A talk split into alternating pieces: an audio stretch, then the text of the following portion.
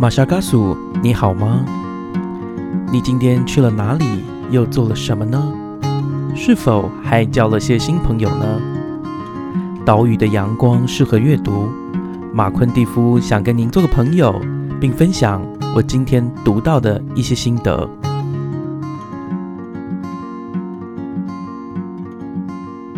玛莎嘎苏，你好吗？我是主持人马昆蒂夫。不知道各位自己是否有写日记的习惯？我们在每一天生活当中，最能够让自己放下心来的一个方法之一呢，就是去动手写日记。有些人写日记是用电子档的方式，有些人是像我一样是比较老派的，需要笔跟纸。那无论你是哪一种，今天我们都会透过《卡夫卡日记》这本书，还有我们的。呃，台文小老师，请他跟大家 say hello。嗨，大家好，是苏俊。苏俊，好久不见。是啊，其实大家不知道，苏俊他写日记写了好长一段时间。现在可以告诉我们你写多久吗？写多久吗？嗯，传教以前就有写的习惯，但是没有很规律。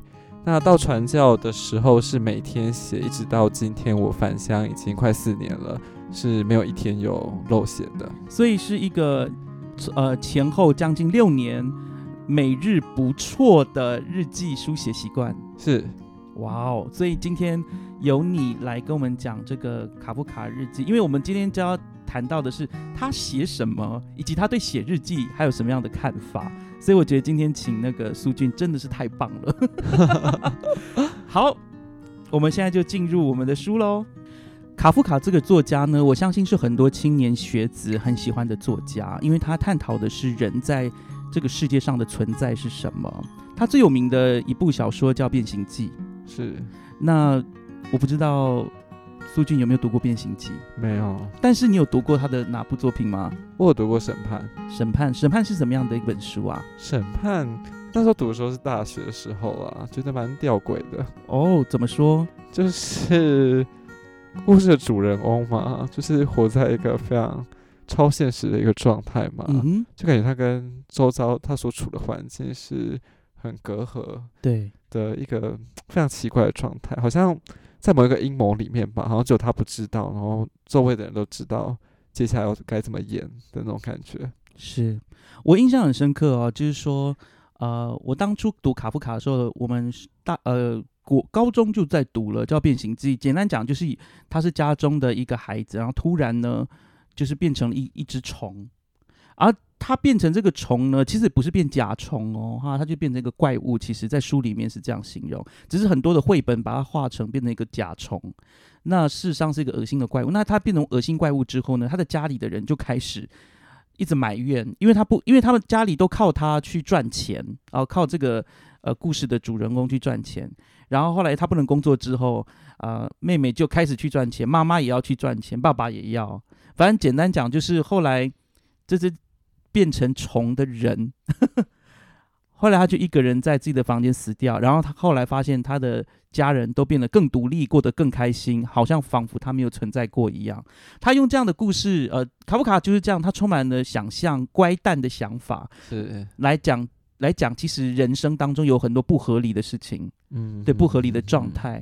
简单讲就是这样。那他呃，我们大概可以理解，就是说他可以写那么的扭曲啊，等等的，大概也就是因为他自己生活当中常常有这些无形的压力跟扭曲的想法。我们先讲一下卡夫卡，他有一个非常霸道的一个父亲。哦，对，他的父亲其实给他生活中很多的压力，而且他卡夫卡三次订婚。每次都是遭到父亲的 拦截。他 父亲，诶，呃，对我要先说卡夫卡他自己是犹太人，嗯，他们家人都是犹太人。那他自己对于自己犹太人的协同，并没有啊很明显的一个，就是很特殊的想要强调这个部分。不过呢，他出生的时候，他当然知道他是犹太人。他在呃这本日记里面，其实我要跟各位说，就是我们现在要跟你讲他的一个背景，其实你自己上维基百科也可以看得到。但是进维维基百科，你不会读到的是卡夫卡本人对这些事情的看法。对，对他自己对于自己民族族群身份的认同，还有就是他对自己生活的一些想法。我要先说，我读了这个卡夫卡日记之后呢，呃，我我觉得他其实就是一个。很悲惨的公务员。他在人生当中，他一直很希望可以符合，就是对于就是他自己身上这个犹太人的血统嘛，哈，他希望能够去承接他。他另外一方面，他很喜欢婚姻，他事实事实上也也有想过说，诶，是不是要生孩子等等的。但无论如何，他都没有如愿，他四十一岁就就死掉了。他在一八八三年的七月三日出生，一九二四年六月三日出呃死亡。那他是因为生病结束了生命。他一直都是非常的瘦弱，所以大家如果你去看他的照片哈，他的照片就是呃，我非常非常喜欢他的一个照片，就是他看起来 真的很帅，就头发黑黑的，有一点自然卷，然后耳朵很像精灵的尖耳朵，然后眼睛非常的大。啊，我说实话，我说实话，我在部落里面有看到长得像他一样的人，所以有时候觉得卡夫卡。我小时候跟他有，我对他有一个非常强烈的一种亲近感，也在我觉得他很像我的族人这样子。所以呃，不过他是犹太人，刚刚说了哈。那他本人有读过呃，就法律系，所以他后来受聘，后来在那个保险公司工作，任职的空余时间，他就会喜欢写些短篇故事啊等等的。我这边要讲一下，我稍我稍微带他的背景的原因，就让大家知道这个人是怎么样。他在书里面让我觉得说，他之所以这么喜欢写作，就是因为我相信在书里面他可以摆脱各式各样的压力，甚至是宣泄他的压力，是一个非常特别的人。但是我们今天要问的问题不止这些。我今天其实呃，之所以要请苏俊来，就是要去探讨说，到底写日记这件事情是怎么一回事。后代的读者之所以可以读到卡夫卡日记，我们应该要感谢他的一个朋友，因为在卡夫卡过世之后，他要写遗嘱，然后跟他的朋友说，把我的日记跟我的著作全部烧掉。你知道，我觉得有时候人很特别哈，就是谁会把自己这样一生的心血全部烧掉？而且我们要说的是卡夫卡哦，卡夫卡自己认为他就是文学，他常常有一种这种重担在自己的背上，那他却要他的朋友把它烧掉。不知道是可喜还是可悲，就是说他的朋友后来不理他，还是把，就是他死后，即使他遗嘱这样吩咐他，他仍然把这个日记留了下来，然后我们才能够读到。所以，我我在这里，我想要问呃一个问题啊，就是说，不知道苏俊认为日记作为一种我自己的反省，或者是我自己想要留下的东西，你觉得当你决定要不要？留他或不留他，而他又流了出去。对你这个写写作的人而言，你有什么样的想法？他就是你自己跟你自己，你自己有写日记，那你会希望你的日记流出去吗？或者在某种程度上是经过编辑之后再流出去吗？谢谢。如果是我的话吧，如果是我，我不希望我的日记流出去，所以你会像卡夫卡一样就把它烧掉，这样吗？还是留给自己的至亲？啊，我可能会。会把它烧了吧？如如果我像他就是 这样子，就是成为一个就是不是一个凡夫俗子的话，别人真的对我的日记有好奇的话，那我可能会选择把它处理掉吧。我觉得，对，这这好像不是我会需要担心的问题的。你知道吗？卡夫卡其实他在写日记的时候，虽然我们我在从里面读到，他一直有一种啊。有那种使命感，他觉得他就是文学，你知道这个多狂妄的口吻，但是他是非常谦卑的在做这件事情。你在读他的诗书里面的时候，你不会读到他对其他的作家或作品有非常严苛的一个评呃评断，他反而是在 appreciate，就是会去欣赏其他的作家。对，所以我觉得这是一个蛮能难能可贵的部分，但是也像他一样，就是。你跟他一样，就都都还不知道未来会不会出名嘛？他当其实他在他在世的时候，他的文章并没有真的很出名。有一些作家有给他一些啊不错的一些评价，但仅此于此，他没有市场上面的热烈回应。说实话是如此。对对对，不过比较吊诡的一件事情就是，他请他朋友烧掉这件事情。其实蛮奇怪的，因为你要烧，你真的要烧的话，就是自己烧掉就好了。是对，那你请朋友给他遗嘱，叫他不要烧，这个就会让人家有点不知道你到底是有真的想要烧？你点到一个重点哈，他在一九二四年的时候过世，他其实在一九二一年的时候写了这个遗遗嘱，然后又反映在遗嘱上。那为什么他的朋友这么大胆的不把它烧掉呢？因为他的朋友说。以前呢，因为他不是有就是出版一些本来就有一些单行本嘛，在在世就有出版了。那个时候要出版的时候，他也一直说啊，把它烧掉，把它烧掉。对对对，对，所以他的朋友就觉得说，反正他就是嘴巴说不要，可能 maybe 心里是觉得还还是出版好哦，就是有点傲娇，就对了。对对可是可以看得出来他自己，我我相信有一种矛盾或是纠结。我我我对了，矛盾和纠结，我不知道他的矛盾纠结是在哪里，不过他的朋友知道他就是这样的人，所以他就觉得，我想他的本意就是要出版，所以他就出版了。对，那这是一个很有很有很有意思的地方。那再来呢，我要提到的就是他自己在书写这个日记的时候呢，他的因为他的朋友有呃，我们在书的前言有提到啊，就是说仿佛哈，就是这个卡夫卡他。就是会预设有读者会读他的东西，当然，我觉得这是一个 maybe 是一个研究者的研究。我们，嗯你呃，我我我想问苏菊，你自己在写日记的时候，你会预设有读者吗？还是说那个读者是谁？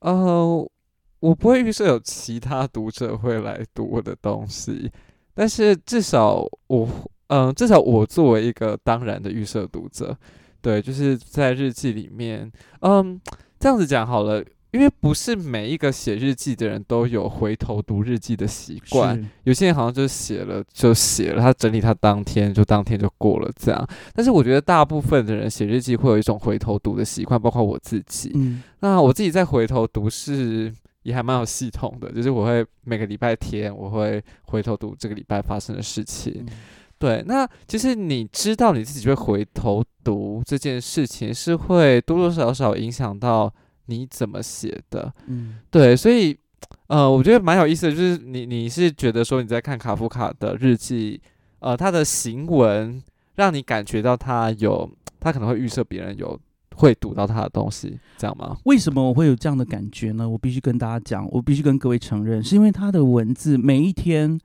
都很流畅。你知道，其实我不知道这是后来的一个编辑把它编掉的，就是说把一些东西弄掉，应该不是，是真的是呃，有时候我觉得就像诗一样，它有些篇章是像诗一样，非常的意象是非常的凝练。但是我相我我相信，maybe 这就是他自己私底下呃放把自己放纵于文字之美，因为大家知道他平常是在保险公司，他非常讨厌这个工作。在日记里面，甚至他有一天的篇幅是在写一个给老板的信，而且告诉老板说：“你明天你可能会觉得你做的最好选择就是把我踢出去这个工作。”所以他其实非常不喜欢这个制式的工作，甚至他觉得这是压迫他的灵魂的工作。写作真的真的真的是带给他最大的宣泄吧，或者是嗯带给他最大快乐。我不要，我我对不起，我我其实我不该一直强调这是宣泄，但他有这个成分。嗯但我认为他真心喜欢写作，但是他爸爸不可能让他当个文学家，你知道吗？我觉得他之所以会念法律啊，就像现在的人嘛，哦，就爸爸妈妈会对你有一些呃，就职业的期待。其实对于犹太人而言更是如此，他们的家族。呃，大家如果去住过美国，你就知道美国人对于犹太人，或是犹太人对于自己的想法，就是我一定会有呃兄表兄弟姐妹，某一个一定是去念法学院，好，要不然就是银行家啊等等的。其实呃，他们对自己是有那样的一个期待，在自己的族群里面，所以他我相信他有背负这样的一个重重担，所以他没有办法真的去爱自己爱的东西。我再举一个例子哈，哎，我可以讲吗？我以前念那个嘛哈。某某大学的法律系，我们班同学他们都是一时人中龙凤，对吧？但是我有朋友，我有同学是非常喜欢历史，父母不给他读，但是因为他的分数非常高，就只能去读那个呃法律系。那我有我也有发现，有些同学他是非常喜欢中文，后来他真的受不了了，他研究所就去读中文系，你知道吗？所以说，我相信呃，在这个世界仍然是如此。然后有些小朋友就是非常会读书。但是他可能选的科系就是不由他这样子。好，回到写日记这件事情，我们跑太远了哈。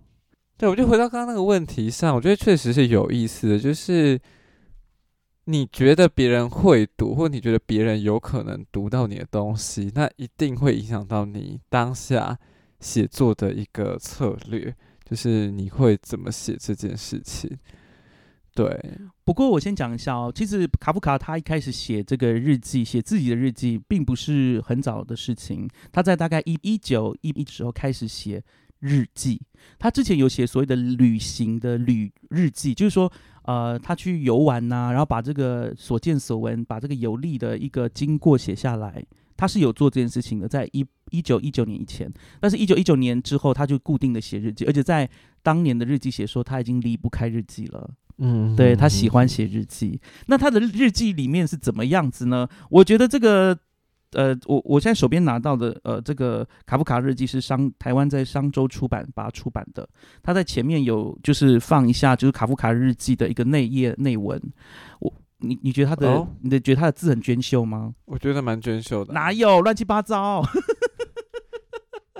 他的日记哦，我必须说，我觉得那个字迹很难辨认，因为我学习难辨认是难辨认，但是对我我会觉得算蛮秀智的。对对对对对对，蛮秀智，而且他在里面会画图啊，就是说他的日记不只是文字而已，他有也有图像。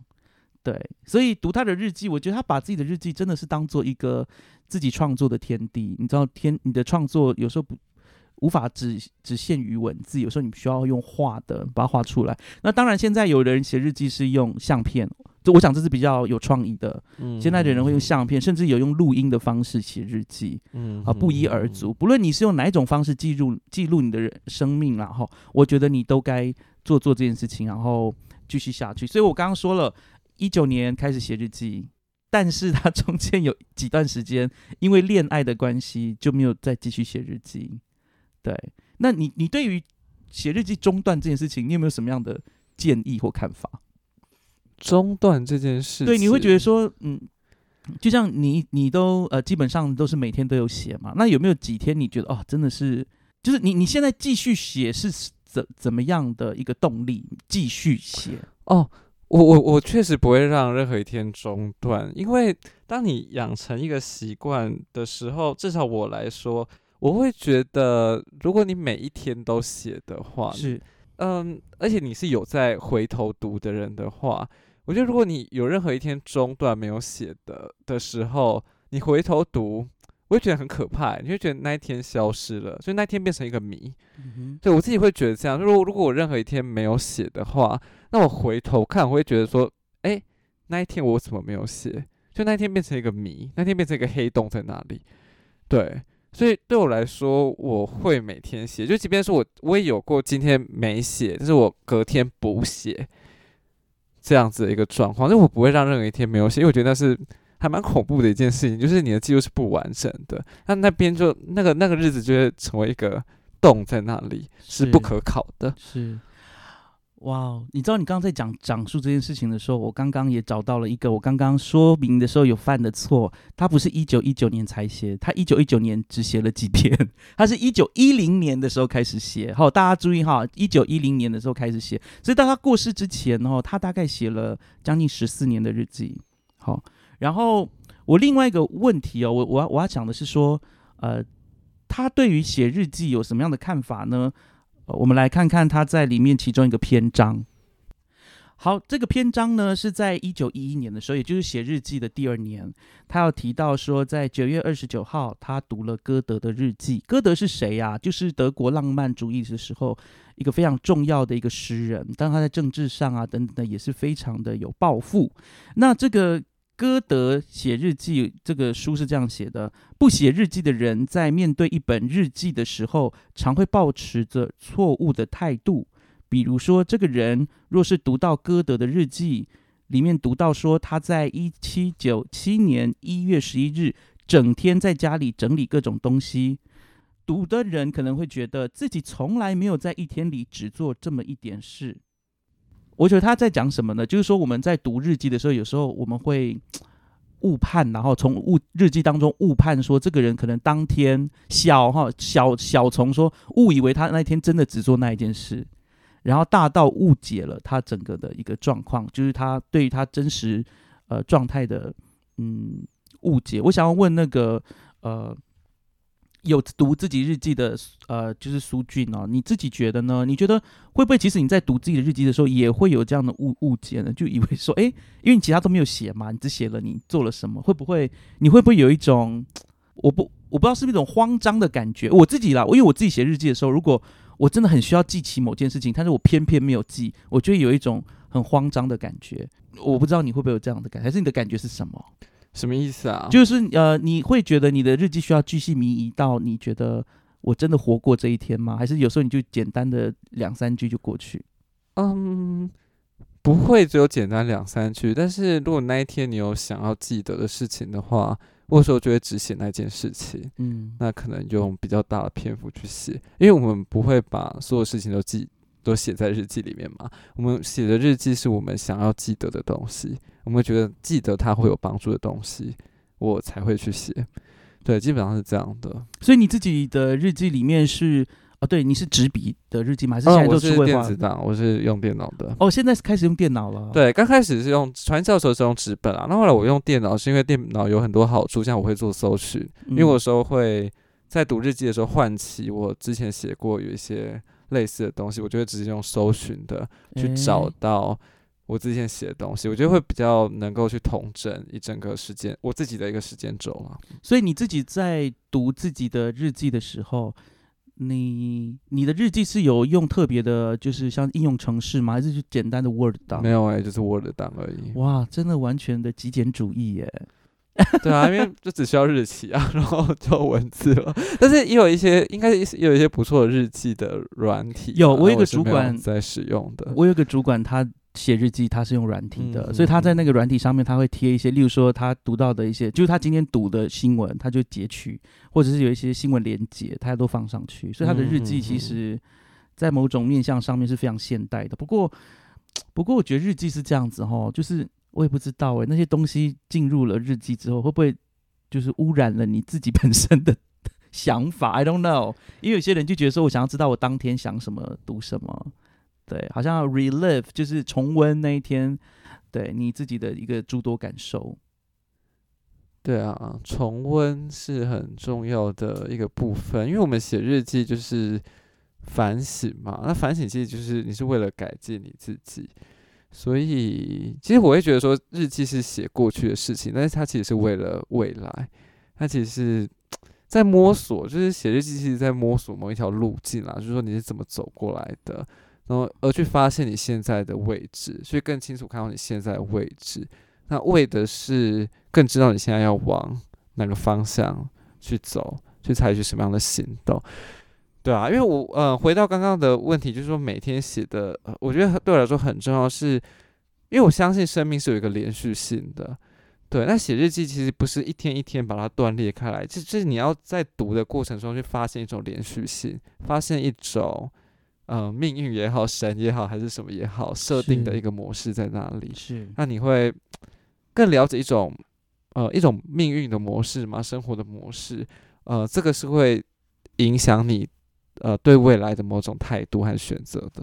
哎、我觉得刚好我我我现在就在讲卡夫卡对于这件事，他有他有、嗯呃相关的一个想法哈。他在一九一五年的时候的十二月二十五日是圣诞节，他说呢，打开日记。就只是为了让我能够入睡，因为他后来真的很仰赖他的日记，就打开日记会让他感到安心哈。那可是凑巧看到最后一则，而我能够想象过去这三四年里写过千百则相同的内容，我毫无意义的消耗着自己。假如能够写作，就觉得快乐，但我没有写，我摆脱不了头痛，我真的白白浪费了自己。我想问你，你在写日记的时候，你会注意到，因为你刚刚有提到模式啦，那他现在就觉得说，呃，他常常在写相同的东西。对这种这种情况，你有过吗？写过就是好像觉得自己都写很类似的东西，有点验证这样子。倒不会，因为嗯不会。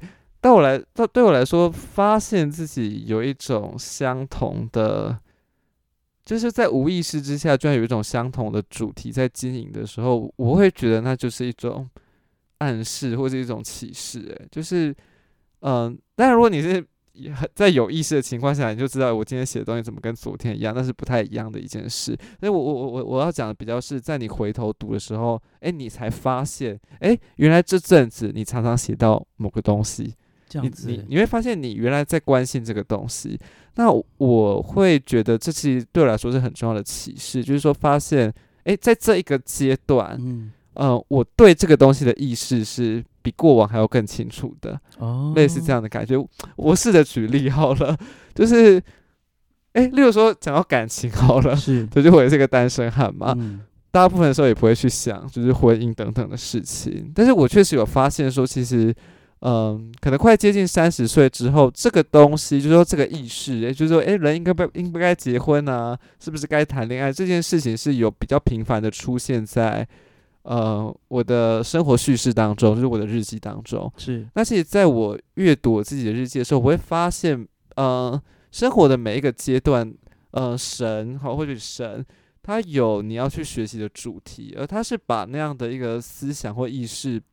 呃，我觉得是放到我我的里面的，但是我平常是不去留意的，对，这是而是透过日记，透过日记的阅读，我会发现说，呃，有一些主题是在我生生命中无意的被经营出来的，是，或者是有一些新的叙事，它其实是展开的，我没有辨认出来，但是写日记让我去辨认出来那样的一个一个新的叙事的展开嘛，好让我可以继续继续的书写下去。哎，我真的想要。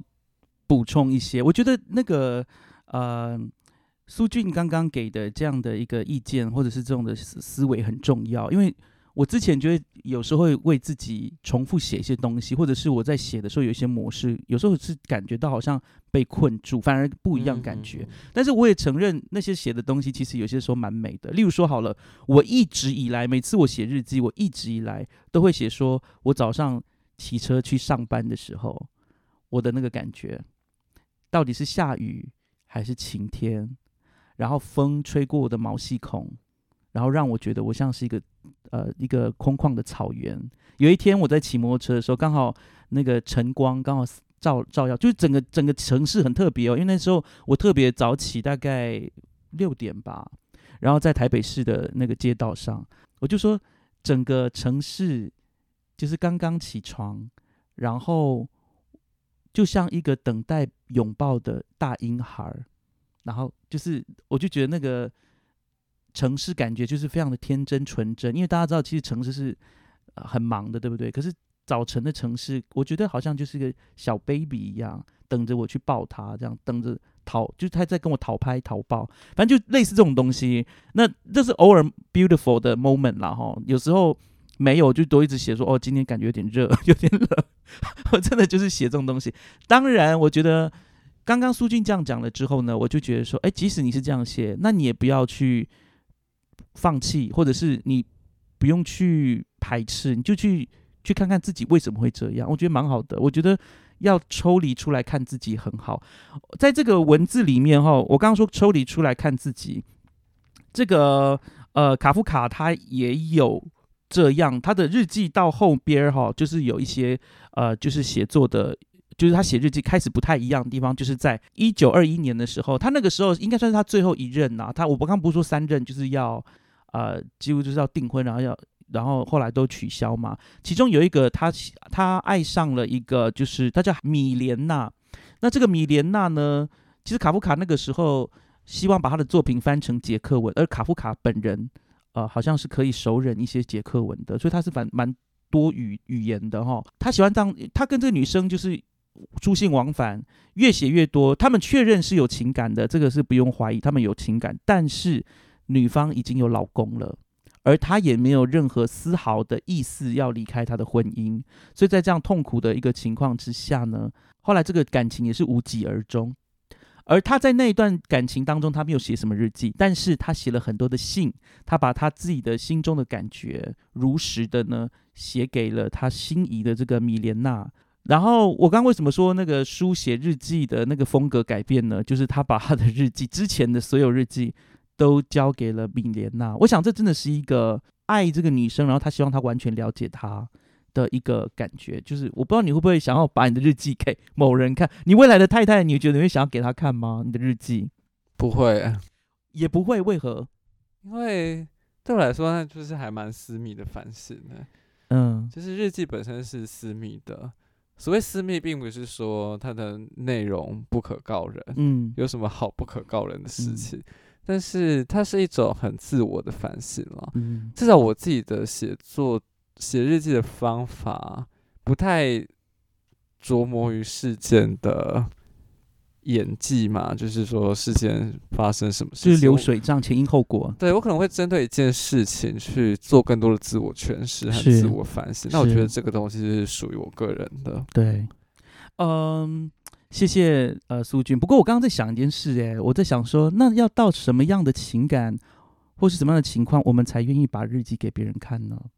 你看卡夫卡之前，我刚刚说了嘛，他死前说把他的日记全烧了，可是他在这个阶段，他说他就把他的日记全部给这个女的。你觉得我们可以去了解这样的一个心心情吗？嗯，我觉得对一个文学家来说，因为日记毕竟是一个线索，就是他是一个文学家嘛，对不对？他的文学成就或者我们对于他的文学的理解，其实都是会需要透过很多他的生平嗯，或者他的历史背景这些所谓外在的文本。对，去来理解他的小说创作的。那日记它毕竟提供了关于个人生平的非常多的、非常大量的资讯。那这些东西其实是有机会、很有机会帮助读者或研究者去开创出他小说的不同的读法，呃，给予小说不同的一个一个诠释和不同的价值的。对，因为我们这些做文学研究都是文本之间都有一种互文性了。你就你就想想看，他为他自己的生平提供这么多线索，那这个东西跟他之间的小说，它可以交叉出多么多的新的意义的可能。嗯，对，所以我会觉得说，如果是他的话，我觉得毕竟留下这个作品是，呃，对后人来说是很大的资源，就是要认识他来讲的话是非常非常大的资源，不管是他还是他的文学。是，嗯、在最后我想要分享，因为我们的节目到这边快差不多要结束了，我们再分享一段，就是卡夫卡他自己对于读日记这件事情的看法。他在呃一九一三年啊、就是一九一零年开始写，现在一九一三年了。他在八月二十一号的时候，这个东西真的非常特别，因为他提到了。一个历史上也是非常重要、世界上非常重要哲学家叫齐克果，那齐克果他这个哲学家厉害的地方就在于说，他透过哲学然后来探讨就是神的存在。哦，他不只是存在主义哦，还有神的存在哈、那他在八月二十一号写说，今天我拿到了齐克果日记，也就是这个哲学家的日记，一如我的预感，他的情况跟我非常相似，尽管有根本上的差异，至少他和我位在世界的同一边，他像个朋友一样支持了我的想法。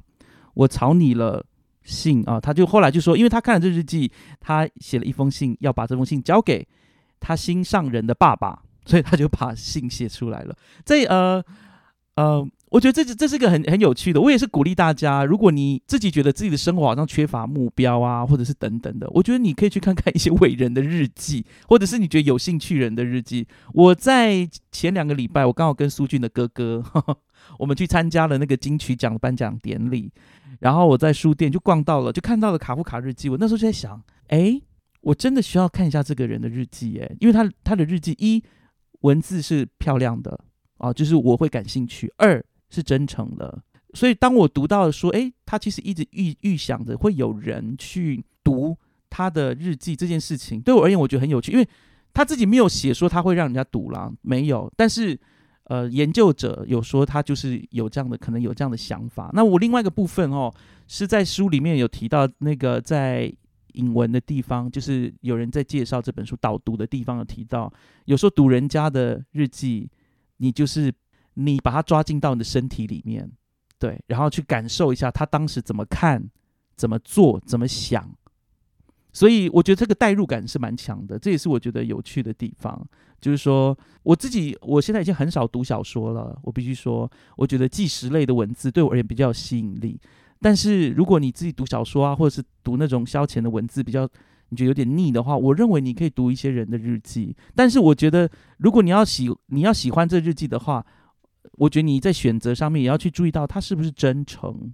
对，因为有些日记其实很多时候，就像我们之前不是什么蒋经国的日记嘛，很多时候他是为了避开那种什么特务啊，去检查他的思想或者检查他的生活，然后会有一些放一些烟幕弹。那像这种日记，我就觉得读了就不畅快，你知道吗？因为不是真实的。可是卡夫卡日记，即使他去呃可能预设了读者，他仍然是非常真实的去书写它。在最后，我不知道苏俊有没有什么想补充的？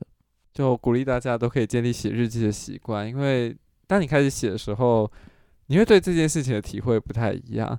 对，至少呃，有些人会问说，诶，我怎么有办法每天写？那或许我的答案就是因为真的会看到写日记造福你的生活嘛，就是它会让你更认识你自己。对，所以其实鼓励大家可以尝试着写。那呃，这是一个蛮漫长的旅程的，绝对不是说你建立了习惯就建立了。其实我我呃到现在也还觉得我一直在学习怎么写日记啊，我觉得我不断的在尝试，嗯，以不同的角度反省嘛，或者是说，嗯，从这个写日记的过程，就是去更发现，哎，怎么样写日记对我来说是最好的，或者是有时候它的意义会以不同的方式向我展开，所以我会觉得说我也还在学习写日记，而且这个是一个。嗯，或者是我一辈子的一个课题吧，对吧？但是如果你愿意写的话，你会有你的体会。嗯，我我我补充一下，因为我之前有跟那个苏俊聊天，然后就问他说：“诶，日记好像就是在写过去的东西。”但是苏俊这边自己有提到了这段话，我觉得蛮好的，你要不要跟大家分享？就是书写日记其实不只是。描述过去的语言，它其实是指向未来。嗯哼，好，这个可以说一下，就是日记它的本质当然是描述过去，作为一种记录性的语言，但是它的某种意向其实是指向未来的。对，就是说写日记其实是为了改变未来。好，这样子这样这样子讲有点太跳，但是就是说写日记它作为一种反省的活动。哦，它让你去，呃，知道你自己是怎么来的。那这个东西是为了影响你，呃，你接下来会往哪个方向走？是对，就讲比较生活化的例子好了。例如说，我今天可能跟我妈吵架，那我希望不要再犯嘛。那我在写日记的时候，我当然就会多多写一些，就是可能会多一点反省，可能会去解释。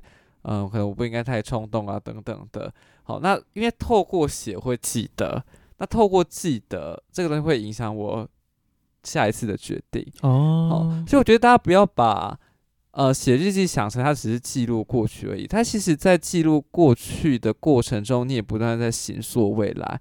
哦，因为刚刚讲的预设读者嘛，就。就是如果你自己是会读日记的人，其实你在写的时候，你多多少少就会想到说，诶，我之后会会来读，或者说我之后因为因为我现在写，所以我之后会记得这件事情。所以写日记其实是一种，呃，我现在的自我嘛，或者我过去的自我跟我未来自我的一个协商，一个对话。所以其实写日记它不是记录过去，它其实是在形塑你的未来，它是在，呃，或许。以一种比较诗意的讲法嘛，它其实是一种对未来的一种预示、一种预言啦。我有时候会以这样的角度来来看待写日记这件事情，就是它其实，在你认识你过去的自己的过程中，其实你会某种程度是可以预示，好，就是说看到你前方可能会长什么样子的。我喜欢你刚刚提到的，我也喜欢你之前提到，你说其实写日记是要必须包含多一点你的自己个人的诠释，所以你对。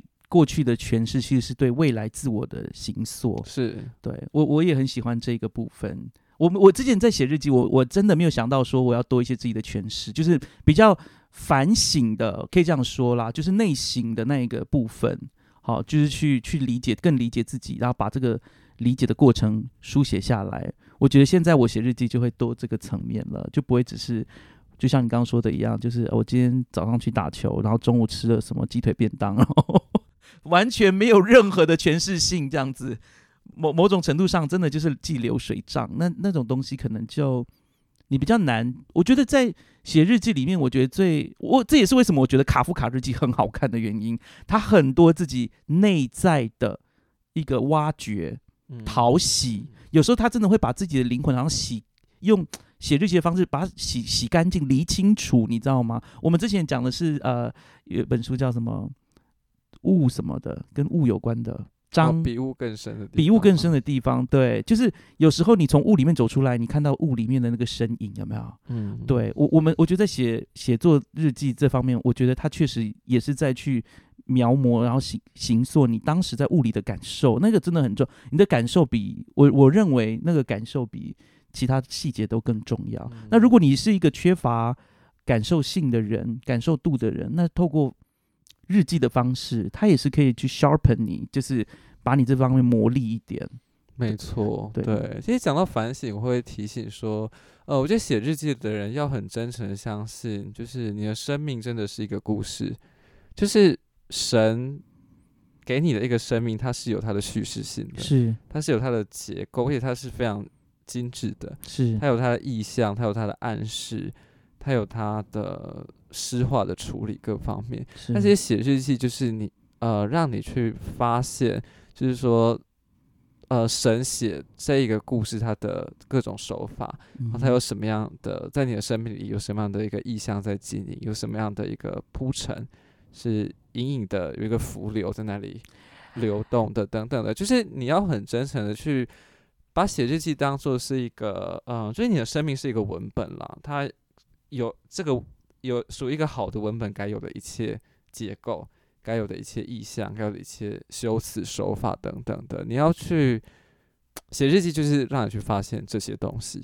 我我我我我谢谢那个苏俊，因为刚刚呃，因为他一直提到神，所以我觉得要跟我们的读者是说明一下，其实牛顿他自己也会写日记，而且他自己在日记里面常常写的是他跟神的祈祷词。很特别，就是把你的祈祷进去。所以这个日记不只是有时候它不只是一个个人的内心，它有时候也可以包含你宗教的沉思、信仰的这方面的跟神的对话。所以我就觉得写日记这这件事情就变得更丰富了。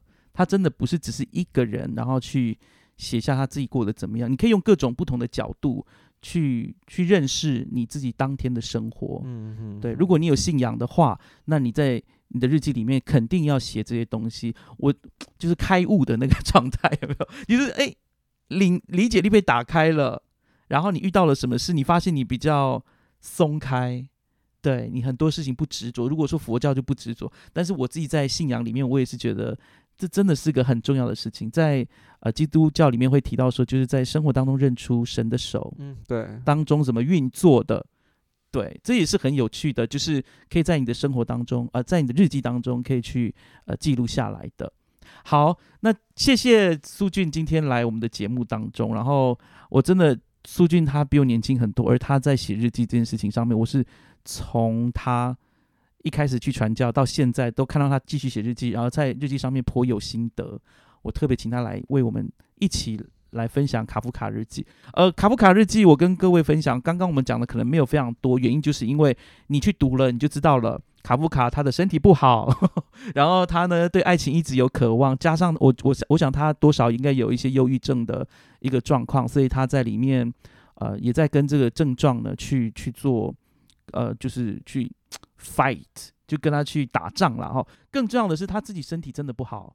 他常常头痛啊 什么的，所以你会看到说，其实就是像我们一样，就是呃，我们都会有自己的挑战跟困难。然后卡夫卡他一直啊，他不会只局不呃，我会说啦，我在读这个日记的时候，我并不是看到一个一直陷溺于自己情绪的人。我说实话是这样，这也是让我觉得蛮惊讶的地方，因为我我我以前觉得卡夫卡应该是一个非常自溺的人，但是我觉得他其实是有一个非常重要。